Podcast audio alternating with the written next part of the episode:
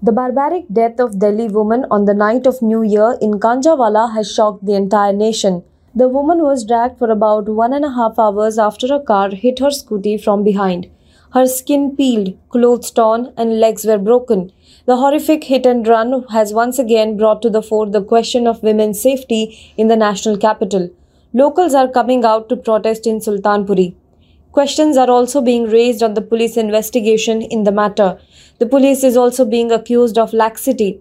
Now, her autopsy has revealed the extent of her injuries and the horror of the event. The 20 year old Delhi woman who was dragged for about 13 kilometers under a car had at least 40 external injuries.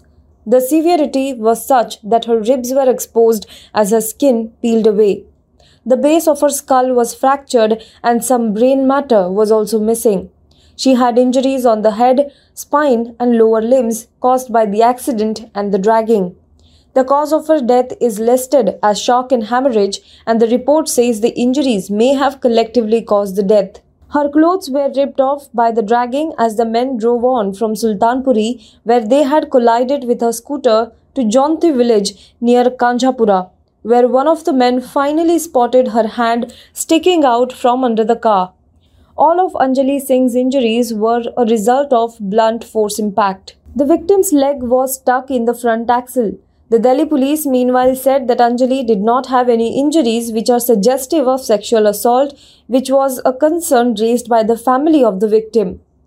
Meanwhile, victim's friend who fled the spot after the accident said that she was so numb after the accident that she could not think of anything and went home. While according to reports, the accused said that they did not know Anjali was stuck under the car after the accident, Anjali's friend Nidhi said they knew she was stuck under. She said after the accident, she fell down as she was riding pillion with Anjali, but her friend was stuck under the car. The accused then drove the car forward and backward twice. The five men in the car who are now under arrest admitted to being drunk, having polished off two bottles of alcohol on way back from Haryana's Murthal.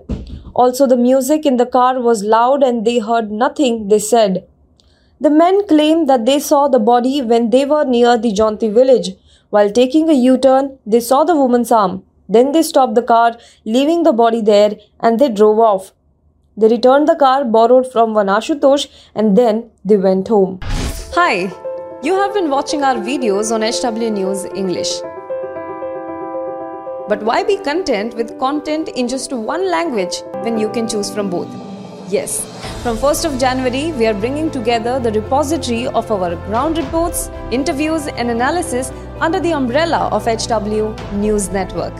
So, while HW News English will stay as it is, you will now be able to watch our Hindi and English reportage together. So don't forget to watch HW News Network from 1st of January.